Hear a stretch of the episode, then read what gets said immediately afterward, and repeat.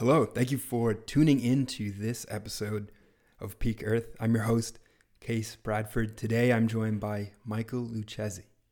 Michael is a teacher in New York City. He teaches both special education classes and classes for high achieving students.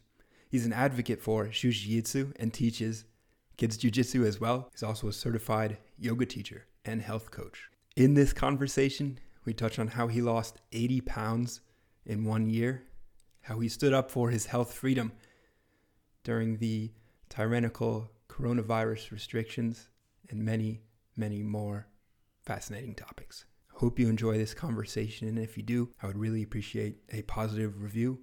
And with no more further ado, here's the episode. Michael, how's it going? What's up, Case? Going well. Awesome. How you doing? Man, I'm doing great. Today is is wonderful. Um, so Monday, it's 10 10 2022. Woke up and had some some coffee. I even had some small cannabis infused chocolates. So that was a nice, nice. Um, interesting way to start the day. It's I guess it's it's a national holiday today as well. So get to enjoy a nice uh, tail end of the long weekend. Nice. Yeah, that's a great way to end the weekend. Yeah. So you have a national holiday as well. We we were talking about this over over email, and it's it's like a couple different holidays in the in the New York system. A couple, yeah. There's a big argument over what to call today. Um, it's traditionally what was called Columbus Day, but I think about a handful of years ago they switched it to Indigenous Peoples Day, and then um, Italians got or Italian Americans got pretty upset about that. So then they started fighting for, like you know, quote unquote, their day back and now it's Indigenous Peoples Day slash Italian Heritage Day. Um, so it seems like now today neither parties are happy. Um, so now they're both fighting over to get that day back for each other. So we'll see where it goes in the future. But yeah, it's it's it's interesting. Wow, holidays are funny. Uh, it's uh, especially when when they change around. I don't I don't remember there being any other not much conflict over the other holidays. People are pretty much just like fine to go trick or treating on Halloween or whatever it is. But some of these holidays just get like uh, get people charged up. People, um, people who I who I work with used to, or I used to make their heads turn when. Um, so, for people listening, I've worked as an English teacher and a special education teacher for a little bit. Um, and one of the things that I used to have my juniors in high school read so that we could analyze it for you know rhetorical choices was uh, Columbus's letters and the and the diary that he would keep. Um, sometimes kids would mostly, I mean, for the most part, kids would find it really interesting just to read something that old and from that guy's perspective. Um, but some people couldn't believe that I would have kids read that, even though I thought it was one of the best things that you could read. Not because you either support him or are against him, but just to be exposed to that kind of stuff. It's I think it helps you understand how much we've grown as people too. So I don't know. I, that was always fun for me to do around this time of the year. Well, he must have done something notable and worth paying attention to if we're still saying his name 500 years right. later. Right. And it, and it always makes me think about the quote. Uh, I forget who said it, but you know, not all great men are good men. And then, uh, you know, you could think about a ton of people that had a great impact on the world that you might not, you know, want to have a beer with, or you know, you might want, you might not want to call your best friend because they might have been, you know, a little barbaric compared to today's standards. But yeah, no, there's a difference between being a great man and having a great impact on the world, and also just being a good man. So that that quote always resonates with me when I'm thinking of someone like Columbus. Yeah, I, I believe we're all flawed. Nobody's even close to perfect. So if you are able to really self actualize to the point where you're making a deep dent in the universe, to the point where future generations still talk about you way down the line, I mean, you're definitely going to be bringing along some strong darkness into the equation as well. You know, that right stronger your light grows, the stronger your, your darkness grows. The, the bright light casts a dark shadow, and nobody nobody can escape that. It's like a constant, can be a constant battle. So if you're being insanely, becoming insanely powerful, like that power can cut both ways. Yeah, and uh, and I feel like today people miss nuance, or nuance is not really appreciated. Like you know, things aren't always good or bad. There's a lot of gray, especially with stuff like this. Yeah, that's so true. That's so true. It's like, man, thinking black and white is just a trap that mm-hmm. I feel like so many people fall into. Why do you why do you think why do you think that is? I think I think people want security. I think people want the security of knowing that they know. And you know, knowing that how they're living and the parameters in which they're living by are right. Like you know, like I'm on, you know, team right, I'm on team left, or I'm on team black, I'm on team white. You know, like this is how it is and the rest of the world is is whoever's not living in alignment with my philosophy is wrong. I think that gives people a sense of security. And I think it's much more difficult and challenging to say, you know, I don't know, or it could be this, it could be that, and you know, to always be in question. So I think that that's why majority of people sit in that black and white thought process. Yeah, yeah, that makes sense. That makes sense to me. It also it also seems like maybe because we we've had a conversation on a podcast before on on your podcast on on the heuristic. It's episode twelve, a great podcast that you have out in the ether and something I, I remember talking about was the way that our our environment shapes the way that we kind of think and, and see the world. And uh, I think maybe some of the like black and white angular thinking is due to just kind of being indoors a lot where we see less you know nature tends to be much more fluid and holistic and uh, there's not much black and white thinking in nature. No.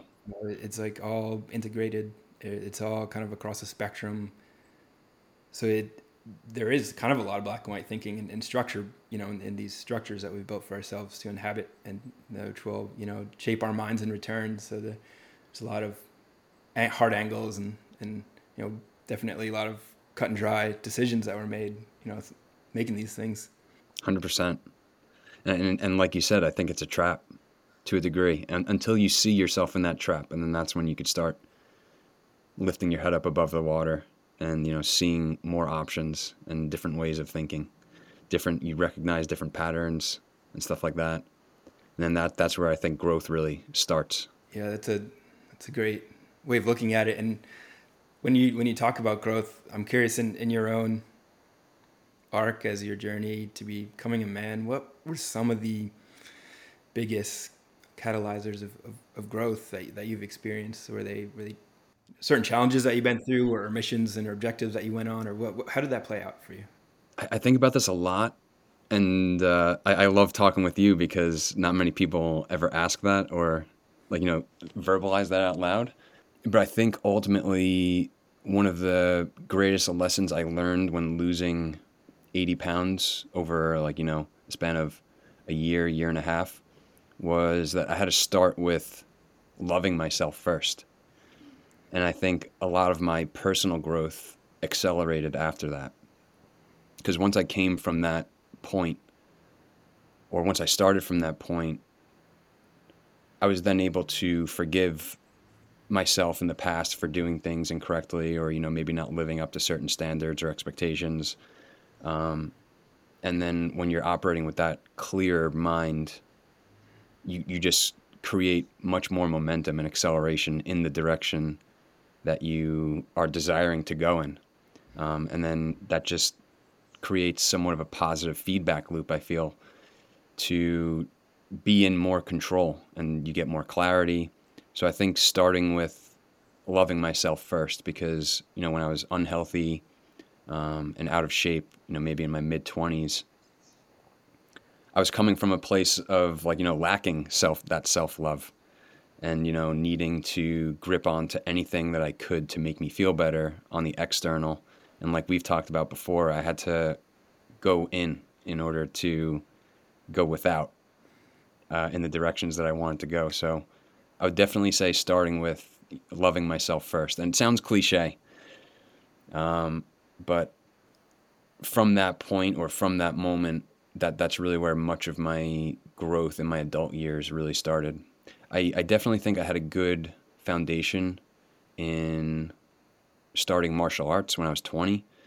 Um, so I think creating that sense of discipline and understanding delayed gratification uh, and seeing my growth from you know not being able to throw out a side kick or not even being able to lift up the chamber for a side kick or you know a roundhouse or having no flexibility having no idea how to throw a punch to then you know five years later feeling like i could throw a pretty you know clean punch if, if i had to or you know defend myself to a decent degree i think that gave me a good foundation but the mental game wasn't there yet and it took me to really get to a lower point and being sick and tired of being sick and tired to go as deeply in as I guess I would have or have until that point.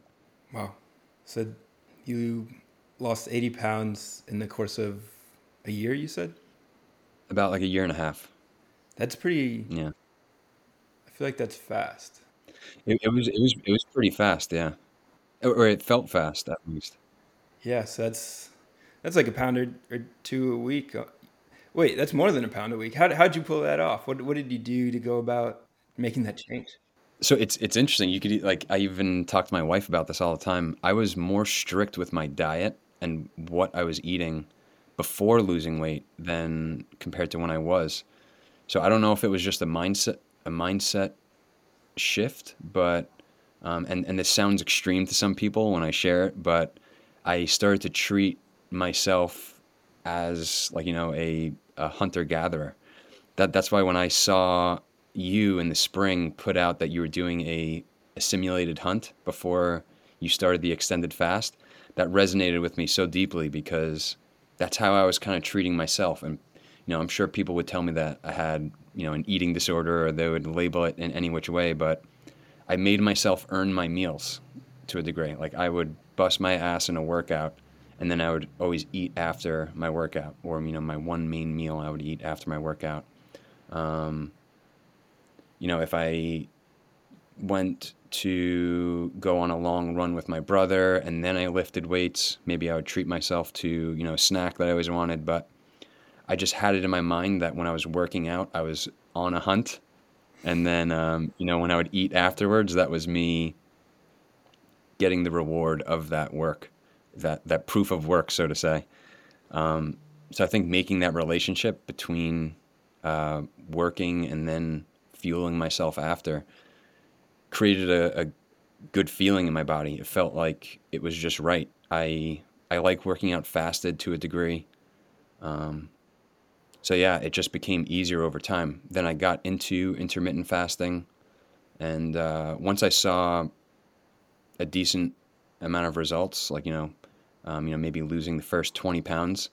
I said, okay, maybe I, I could I could keep this thing going. Um, eventually, when I got down to losing that eight, those 80 pounds, I felt a little light, and then that's where I realized, you know, I, I don't know if this is the best weight for me. And then since then, I've been, you know, maybe 10 pounds heavier than my lightest, 10 to 15 pounds heavier, which is kind of where I feel my best at. Wow, that's a powerful strategy. It it sounds crazy to people though. Yeah, I, I've because I've said it to a couple people and they and they look at me kind of weird.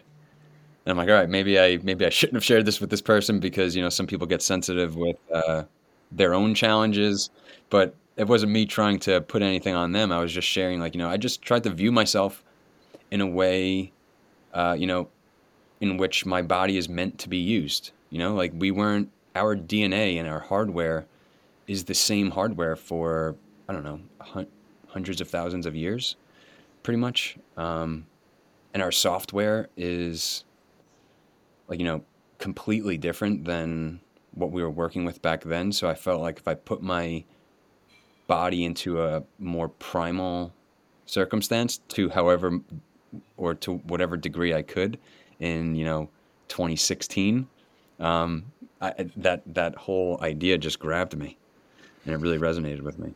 Yeah, good thing it did too, because it, it was a really powerful process to deliver the the results that you wanted, the results that many millions of Americans and, and even more across the world would, would like to have access to.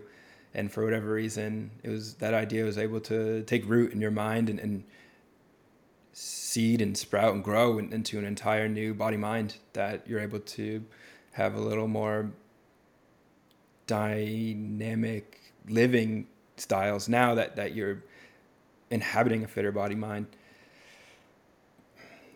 It, and I, I agree with you as, as someone who has experimented and, and used and, and benefited from implementing more ancestral tactics and, and living by ancestral health principles has, has been a really powerful modality and portfolio of habits that, that I've integrated into my life. And it's also interesting how many people will just reject the idea out of hand because it's linked with, with a, a deep past, our, our roots, which is, is tragic and funny at the same time. It's, it's, it's really interesting. I, I that so that that's really how I got introduced into fasting because I was just asking myself questions, you know, what would our ancestors had to have done if they weren't successful on a hunt or they didn't have food for a handful of days like would they just give up like no they, they would they would have to you know turn it up a notch even more. And uh, you know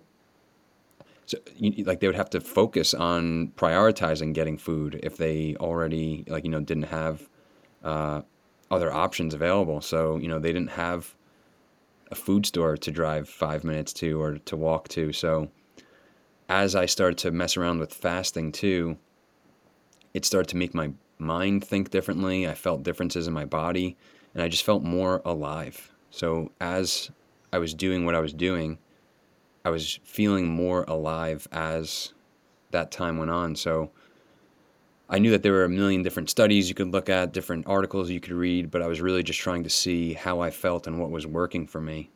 Um, and that that's really where my interest in you uh, with focusing on intuition and intuitive practices um, lies as well because that that's really what I was using. My intuition was my beacon, really and um, it still is to this day. Like you know, we could take in all the information that we want, and it's useful, and some of it will be useful. But I really think that we have all the answers that we're looking for inside. Yeah, it's been an, an aspect of reality that's only come on strong for me in the past couple years, few years, and that was in a way after I was able to get healthier at least achieve a state where I felt, oh, I'm I'm healthy, like I'm I have vitality now. It wasn't kind of more suffering or or less deep layers of suffering that that I would experience as a result of of having um, misaligned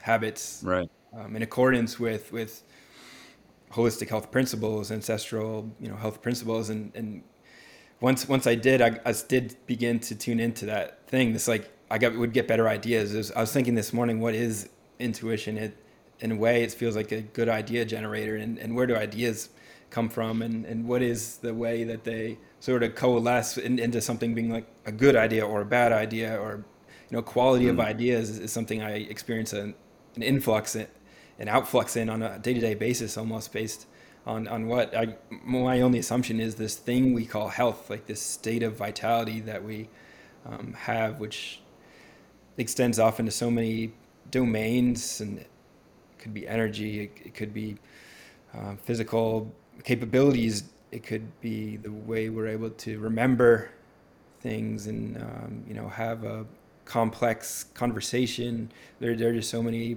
outflows of this one well we call wellness, and yeah, mm-hmm. it's it, it's it's crazy to think that what we've done and what many others have done is is pretty accessible it's it's interesting because um, we're living in a consumer dominant culture, and and that's definitely something I was aware of too.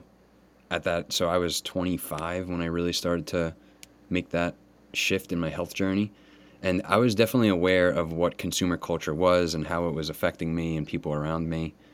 Um, but yeah, I, I, don't know. So it's not like I was, I guess I was rejecting it to a degree. And I started to realize that I don't need to consume more to be more or to turn into my or to you know achieve my highest potential. That that's not how it works. And I think consumer culture teaches you to consume, consume, consume in order to become. And uh, on my own path, and I'm sure on your path, you've realized that that's not necessarily true. Yeah, an amazing amount of great things in life are free. All the best things, some say. It's like it's probably true too. All the all the best things in life are free, and it's easy to forget that, especially if we aren't raised in a way, or well, none of us are really raised in a culture. You know, mother culture it gives us a high degree of, of parenting um, and there's almost no way around it as, as you grow up you interact a, a, ton with the culture basically everyone outside your family so even if you do have the best parents in the world the american culture is, is all sort of geared in a way designed in a way to foster that commercialization of, of, of everything in life. And yeah. And even look at what we're doing right now. We're, we're on opposite sides of the country and we're having a conversation about anything and everything. And the only thing that we're spending is our time right? Like we're not we're not consuming anything. We're we're we're choosing to spend our time together which to me is a beautiful thing. That that's one of the coolest things that I get to do uh, you know at this at this point in my life. So I would totally agree in that some of the best things in life are free even though like you know of course our time has a cost but this is something that I love spending my time on. And um, I think if if people started to think more in that way and you know less in reaching out trying to look for all the answers um, i think they'll have more clarity and get a better sense of direction in which way they want to go whether that's in their health journey business relationships anything really yes yes i, I, I agree completely and even just thinking about conversation um, what we're doing here especially without without any distraction really um, so different from the average interaction that you have with someone. There's like certainly more shallow conversations, and, and if there are deeper conversations, often uh, there's distraction in the in the mix. So and, and something does happen um, when people sit down and dialogue, and I bet part of that is amelioration of the black and white thinking that we talked about earlier. That is a bit of a, a plague because you get to learn someone else's perspective, and uh, there's just a ton of benefits. I I wonder how how martial arts kind of shaped your journey um, in this. You, you, mentioned that giving you an idea about um, learning that repetition sort of improves if, if done intentionally, and, and how practice makes makes progress. And what led you to martial arts, and how did that how did that give you maybe the skills that, that you were missing to then change change your life um, later on down the line? So um, I'm, I'm, sure, like many other guys our age, when when I was younger, I was a big fan of the Teenage Mutant Ninja Turtles. Um, I, I loved everything about them, and I just loved martial arts in general. I, I always thought that they seemed, or martial artists seemed stoic. I didn't even know what the word stoic meant or was at that point in my life, but there's always just a sense of cool and calm that they would carry when navigating. Um, so I think wanting to learn a martial art was always in me, and I was always curious to. And eventually, when I had the opportunity to, it was a smaller school, um, local by me. It was a striking martial art, and uh, I remember on my first day, I just felt so out of place. I, I was so rigid. Um, I, I, I, didn't know how to do anything. I didn't know how to stand. Uh, and for the first time in my life, that was the first sport or you know activity that was ever individualized or you know just one on one. Before that, I was consumed with team sports. I played competitive soccer from five to, or four to 18 years old. And then once I got a taste of martial arts and realizing that I could learn how to defend myself or at least be in a position to defend myself if I had to. It was kind of like a drug for me. It just it hooked me. It it hooked my soul entirely. Um, and then, like I'm sure you've experienced, once you start to see a little practice, and you know you're hitting a bag or you're sparring someone, I, I just felt more alive and awake than I have in other sports. Um, since our conversation on my podcast, I've been thinking more and more about myself and the role that I played in team sports. And I was always a shy kid, pretty quiet, had a ton of friends and had really good and close friends, but I would always, you know, find a place to hide, even on the field, even within the action. Uh, you know, I wouldn't take risks, I wouldn't take chances, and martial arts quickly made me realize that if I don't take risks and I don't take chances, then I'm going to get bopped in the face or, you know, someone's going to, you know, hit me with a kick or, you know, I'm going to miss something and get injured or, you know, be put in a bad position. So at first it was terrifying, but I had this thing deep inside me that let me know that that's exactly what I needed as a person. Um, and it was one of the best vehicles that I've ever used for self development.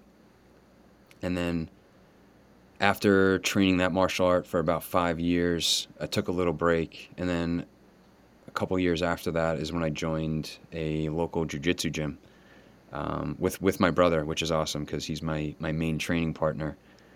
Uh, and then jujitsu kind of leveled that up even more because jujitsu, I think, is a little different in that when you're when you're striking, you could go 100%, but a lot of the times when you're sparring with guys that you're training with on a routine basis, like you know, you're trying to see each other tomorrow, right? Like you're trying to continue to train and you're trying to make each other better. So you're not looking to KO that guy. And I I never competed in that striking martial art, so um, I didn't really have a chance to go 100%. But now in jujitsu, I think you know, like uh, like people have heard Rogan say, you can go pretty much as close to 100% as you want and within a certain reason and uh, you know really see what you're made of and what your skills are made of. So jiu-jitsu kind of leveled up that self-development or that that vehicle for me even more. Wow. Yeah it's something something about being involved in that uh, direct or as close to direct as, as we can get combat you know the tapping into that warrior spirit which is alive in everyone. And and you you know need to sort of waking that thing up because it, it can definitely get deadened in um, yeah. modern modern lifestyle. They want us to be docile. Yeah, yeah. There, there is. A, I mean, I would too if I was in if I was in their position. we, I think, I feel like our, our overall the human race has calmed down to a degree, know, whether it's due to just accumulated toxins and, and like the, everything, or it's just the fact that we're learning to be more peaceful. But yeah, I mean, history is kind of wild and scary if you read back through some yeah. of the stuff, you know, some of the stuff. But yeah, it's also a way that I learned dis- learned discipline. That that was another amazing aspect of training martial arts is, the, you know, learning learning to control your body and being really intentional about that. That has translates into learning to control your mind. It they're both you know one thing. So martial arts is, is an excellent way to gain control over your body mind and it, and it fuses you with um, an aggression but not a reckless aggression like more of a controlled kind of patient ability to look for opportunities and, and try and make the most of them it's it's it's a level of awareness or it helps you cultivate a level of awareness that I don't think that you could in any other way. You know, uh, even guys that I've tried to get to come train jujitsu with me, a lot of the time, shockingly, their their response is, "Oh no, man! Like if I if I had someone else like you know trying to wrestle me, I would just see red, and you know I would lose my mind." And I'd look at that person and say, "Okay, well, I'm just letting you know you wouldn't do anything to them because you're untrained, and that's the exact reason that you need to train, is to learn how to wield that anger and to wield that fire, because if you don't, you're not gonna ever be able to use it properly when and, and if you have to. Um, so I, I think, like you're saying, jujitsu and martial arts in general helped me to make sense of that anger and to make sense of that that rage, and it makes you realize that sometimes you know the the fight is going to come to you, right? And you might not have a choice, whether that's figuratively or literally in life. You know, so so if you have a rock solid mind and you're used to fighting off chokes and people trying to break your limbs and you know what it feels like to sit in that maybe half a second to two second moment where you have to say, "Oh shit, my arm is about to break," or "I'm about to black out," or I have to tap. Like you know, you're not going to deal with many life issues that are much more challenging or you know exhilarating than that. So it it really does harden your mind and your ability to to just be in the world. Absolutely, I agree with that. Um, how many how many times have you seen like witnessed a fight firsthand, just out in the wild? And have you ever been have you ever been involved in one one personally or any anything like that? Yeah, so so luckily I've never been involved in a full blown street fight.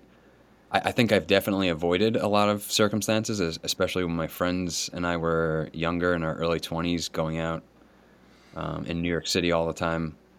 You, you feel that energy, and and a lot of people are just looking to fight, especially when they're on top of each other, drinking, partying, doing all that kind of stuff. So I, I, think I did a pretty good job at avoiding a lot of situations, and I definitely talked myself out of a lot of possible conflicts.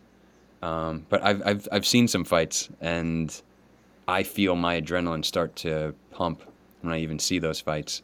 Um, and and I don't think everyone is as prepared as what we could be after seeing that. But I, I think uh, using your mind to try to either avoid or talk yourself out of conflict is is the best and uh, number one defense for sure. It really is. No sense in fighting if, if you can avoid it. Always, you know, sprinting is the best martial art to practice. Yes. Yeah. 100%.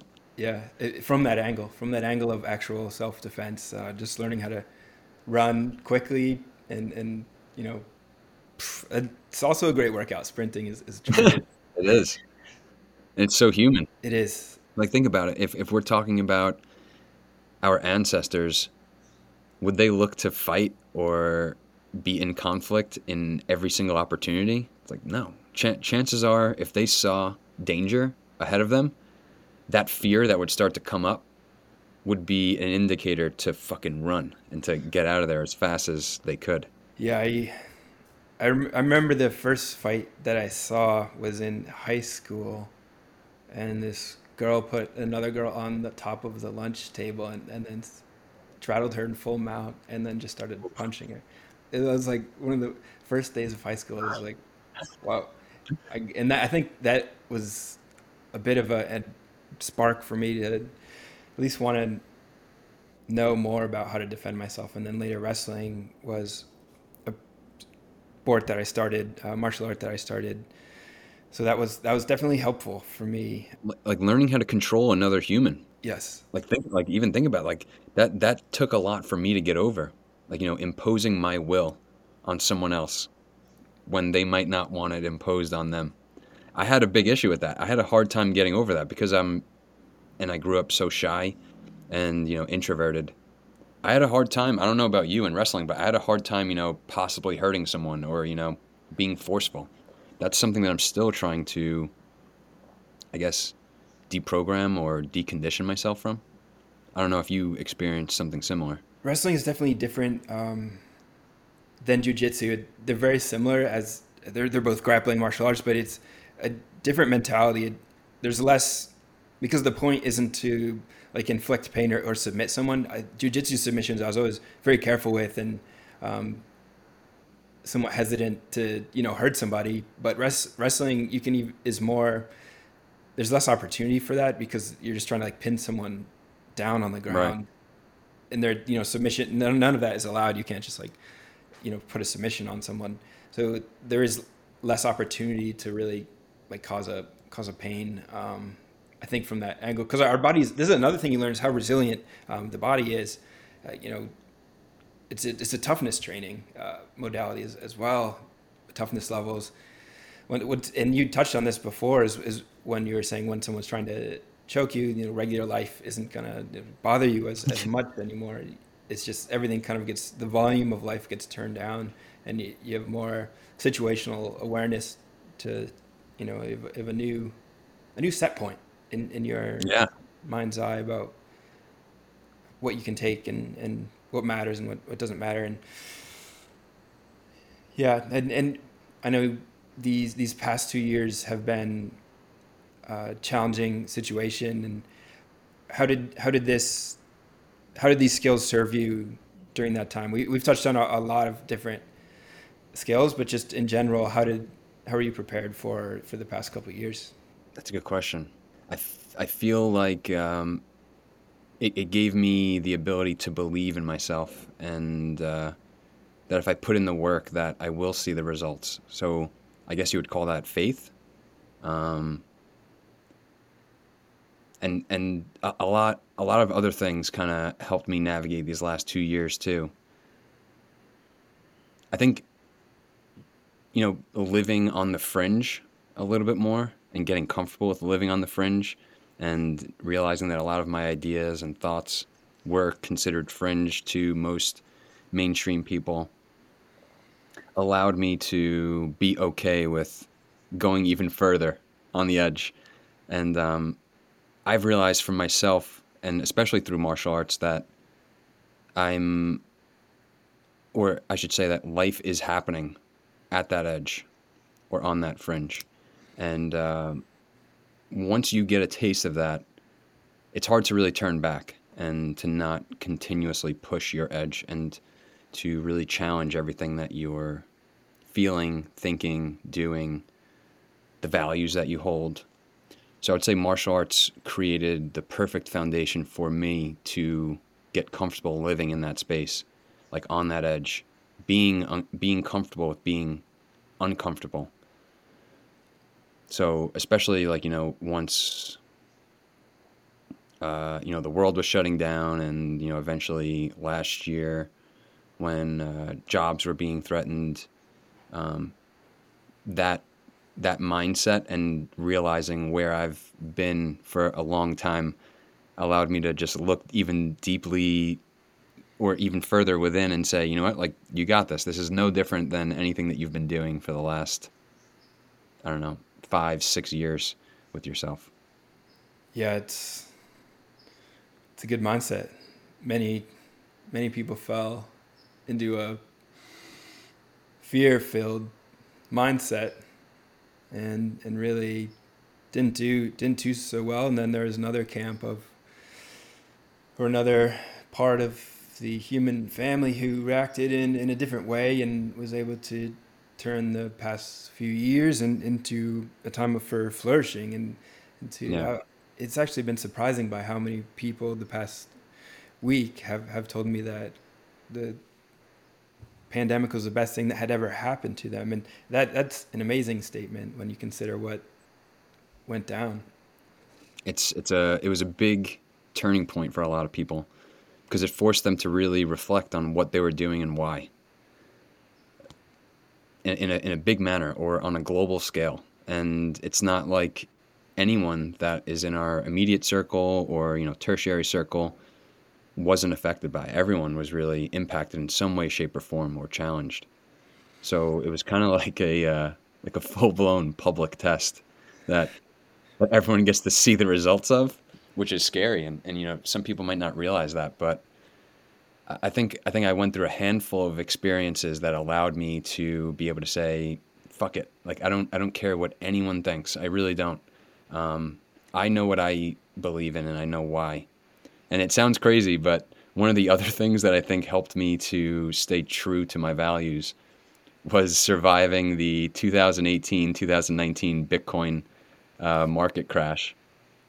And people laugh when I say that, but unless you lived through it, unless you were doing the research and learning and trying to figure out why, um, people don't understand what that felt like. Like I, I was down a, a lot of money, like, but as I was learning more about Bitcoin, educating myself, I couldn't go against the thesis. I, I just only had more conviction as time went on. And you know have everyone around me saying that I'm crazy for believing in this like you know magic internet money. But I, I started to realize that people just weren't doing the work themselves and they weren't learning about it. And uh, I think that experience too helped me to double down on myself after especially seeing how things played out. Yeah, being the odd man out being down on your luck and being a, a black sheep, being the one who stands up for what you believe in and, and what you see to be true, and following your, your intuition. Most, most importantly, I, I'd say that's, you know, we riffed on intuition earlier, and it, I know that following my intuition has been really important, especially when it comes to personal health and your own and what we like your body mind that that's really the core of intuition is health is the core of it because that was all we needed to worry about really for forever. You know our species was worried about one thing that's just taking care of this body mind and making more replicas of it uh, you know those two things. That's all that's all this thing that we and how that's all it's really geared for at the end of the day. Everything else is like we're trying to fit it like a circle peg into a square hole. Really yeah that's and that's why modern life feels so uncomfortable in a lot of ways because it's just our, our baseline is is not at harmony with with what we experience day to day. And so following the intuition was has been massive for you um, in a lot of realms of life really important um, seemingly maybe not life or death situations but you know financial financially and and in your health and in your wealth situation those are both really tightly linked with our, our survival at, at a baseline level um, both aspects of life are, are, are, really important and they, and they play off each other. So, you know, dealing with, with a, a downtrend, you, are comfortable there. You're, you're all right with, with experiencing a scale back. You know, you're not going to panic. So I would also add another layer to this is where we could go online and just read a massive array of, of people's experiences and stories and ideas for what was happening. And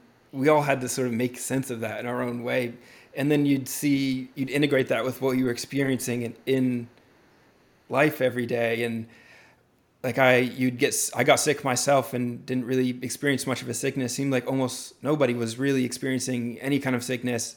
It seemed overblown. Uh, I think to almost everybody would agree that it seemed overblown, and it's not. It's not callous to say that. Obviously, people were getting sick and people were dying, but it, the extent to which our society panicked over that. I don't think it's debatable that there was a high level of panic.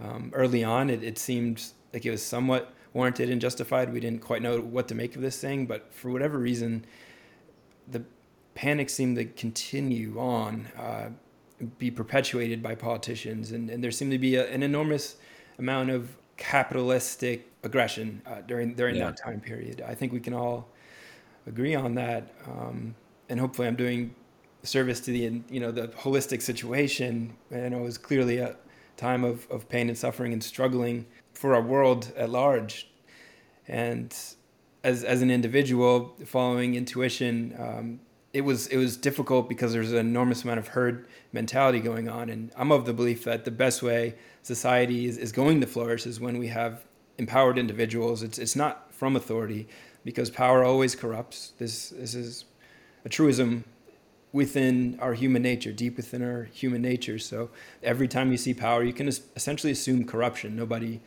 is a saint. At least a certain level of corruption. Yeah, yeah. So a, a lot of us had to deal with with that, and in a lot of ways too. And um, how was how was nav- navigating that experience in, in New York City? Because I know that was one of the the stricter areas, and and when there's so many people, I imagine the energy level must have just been intense, man. Insane, man.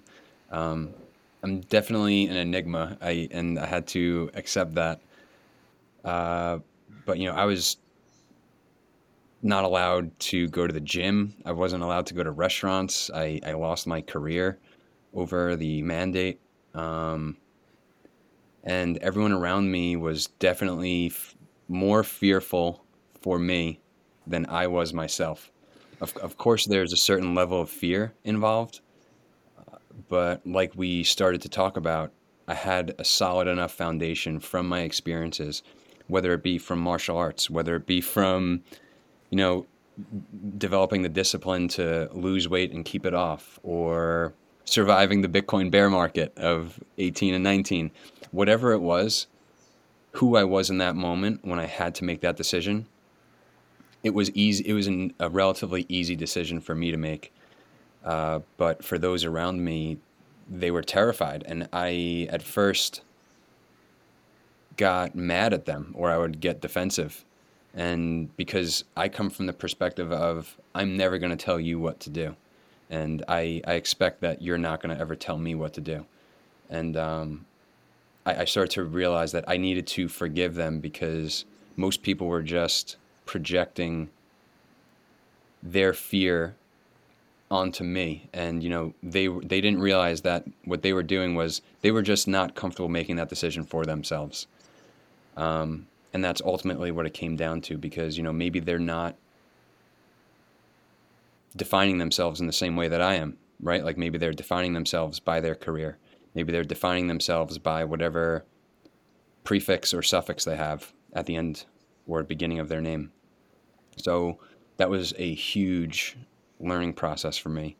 Um, it it was definitely dark at, at certain points. It was it was lonely, but um, I, I, realized that I only have one body for the rest of my life, and um, if I spent the energy, time, and effort to get healthy in in the way that I did, there's no way that I was going to mess around with that, and I wasn't going to put my health in the hands of anyone else.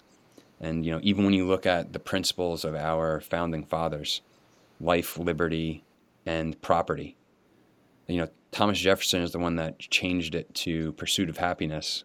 But ultimately, that pursuit of happiness is in pursuit of property. And the highest form of property that we have is our body, right? Like, so if we get this one meat suit, I am, I'm not fucking around with that, man. Like, especially when I take it that seriously. Um, that's why that was an easy decision for me. So it was uh, it was it was it was interesting to, to navigate because I'm sitting in my chest knowing that yeah, this is a no brainer.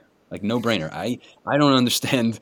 I don't understand why anyone else or why I'm the literally one percent um, in New York City, and I constantly had to remind myself that what's happening in New York City isn't really happening everywhere in the country. So I had to remind myself that there are other people that get what I'm experiencing and feeling. So yeah, that that was a big part of it. Yeah, I agree. It was um, especially when you have logic as as well. The the logic is is pointing in, in one direction and and intuition is also pointing in the same direction of, of the logic. Just looking at numbers, especially I remember I had um, gotten like alpha strain of coronavirus in like December of 2020, and I lost my sense of smell and, and my taste, and then um, I heard an intuitive uh, energy or and I don't, I don't know how you put it. Anytime you talk about saying you hear a voice in your head, it sounds a little bit crazy, but the idea the idea was generated that it led me to fast for three days. I hadn't done that before, and yes. this is where mm, I know my life was going. And I felt fine, um, but I wanted to taste and, and, smell my food again. So I just it made it really easy to fast for three days because you can't taste or smell anything. but then after around 80 hours, I went back to eating uh, eagerly, and I could taste and, and, smell my food. And so you could say that was a coincidence, and, and maybe it was. Even when animals, like when animals are sick or they don't feel well, they don't eat right? They fast. There's there's something to that. So I would I'd say that maybe you intuitively knew that if you did eat during that time, you're only expending more energy to digest uh, compared to using that energy to rest and you know maybe clean clean your body out of whatever it need to to rid. It's true. It's works like that and heals. That, that energy moves to the healing part of our of our system that not many people talk about. The Greeks referred to this healing energy force as viriditas. It's a mm. force we all experience when we cut ourselves and we see it heal. That's the visual reminder that this same thing is happening internally every moment, really. A Wolverine quality or like, you know, something like that? Like Yeah. Yeah. Just a slower version that unfortunately gets slower as, as we age, which is why people see, you know, they look different. They age because we lose our, our life force.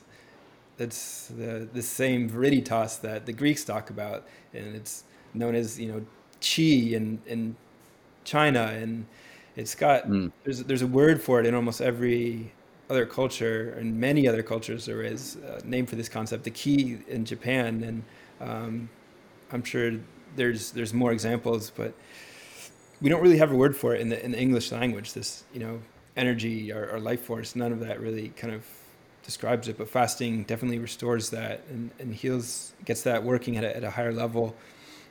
And I'm sure that's also connected um, with your ability to generate good ideas that are leading you in, in, in the right direction. And one of the more fascinating aspects was watching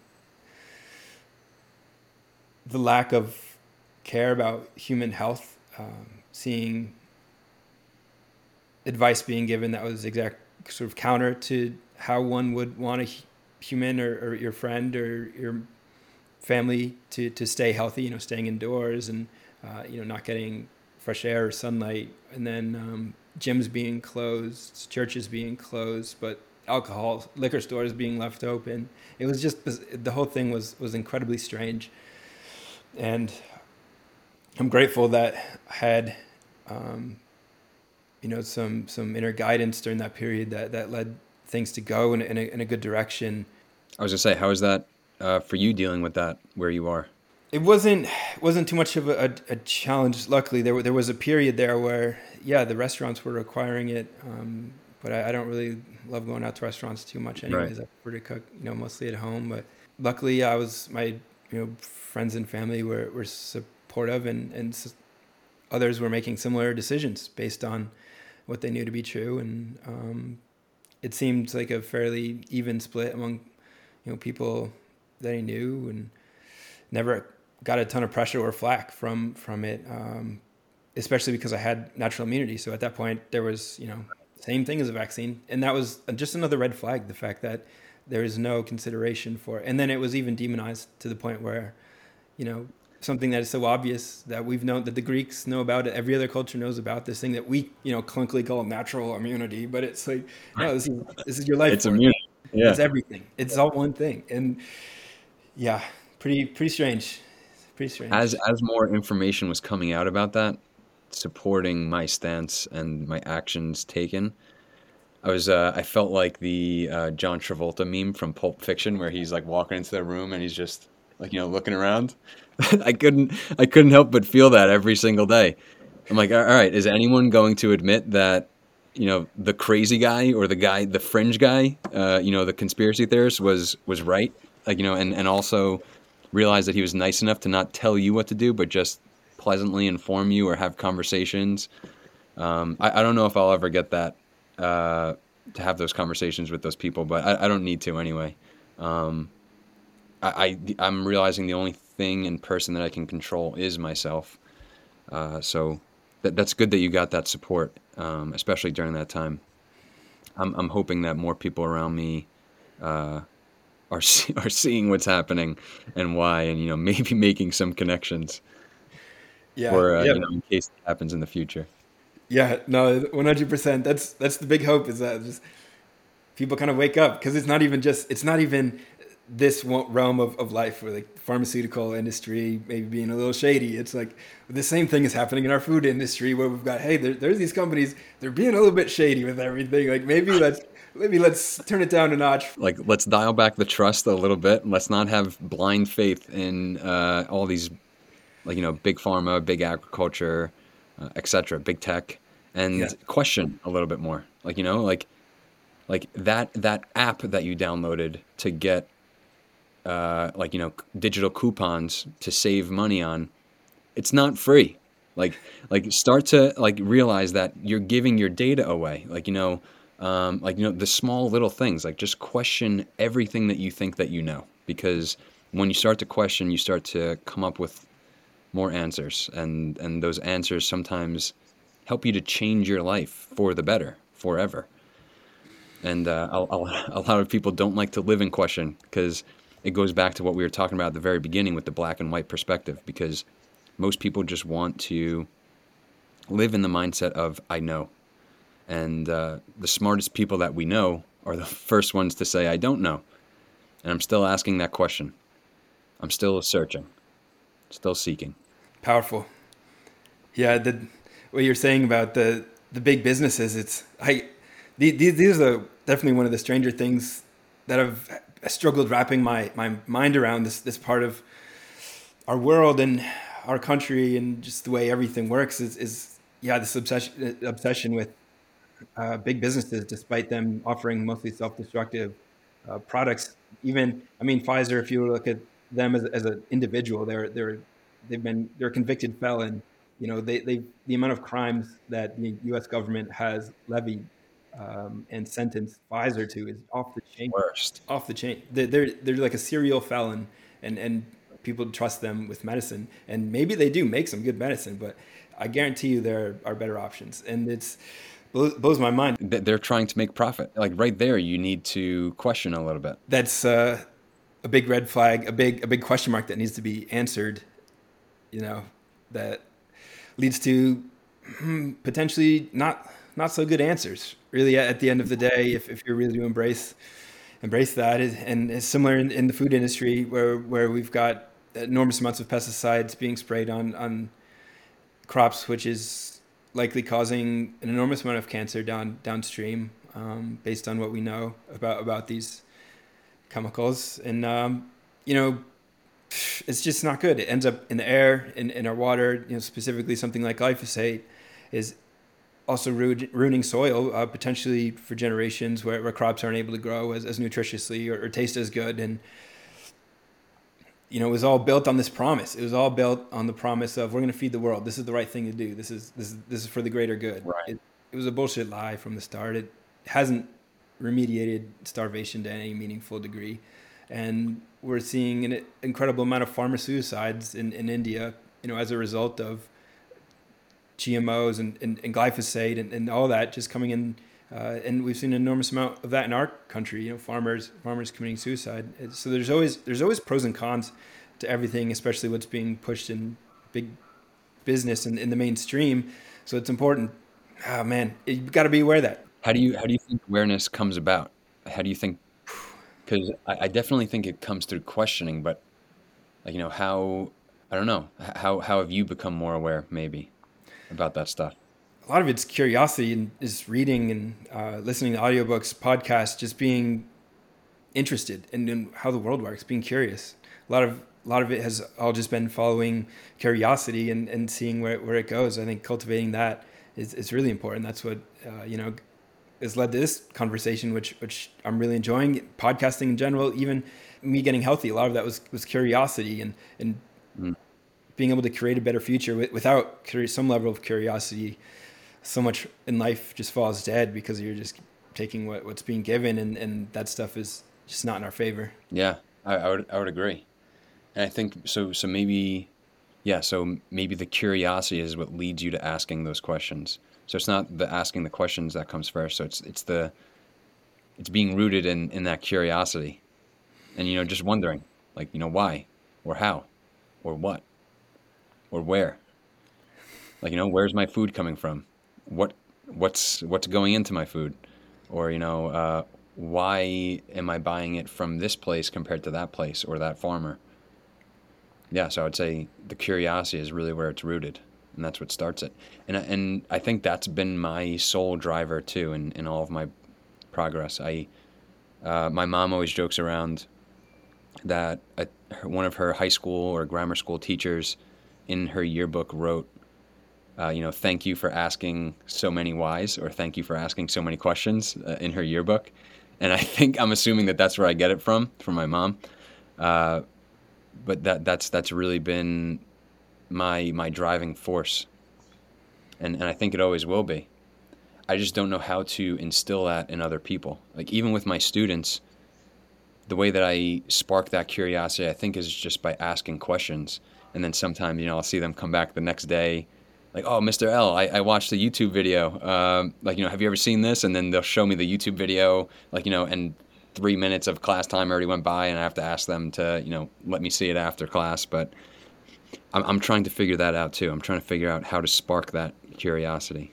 It's a powerful, powerful journey, and I've enjoyed connecting with you on social media. You share a lot of that journey, and on a couple of podcasts now as well. It's been awesome getting to know you better and having the, the result of, of your curiosity being being shared with me. I've learned, learned a lot, and um, thank you, thank you for your time. Case, same man. Really appreciate you.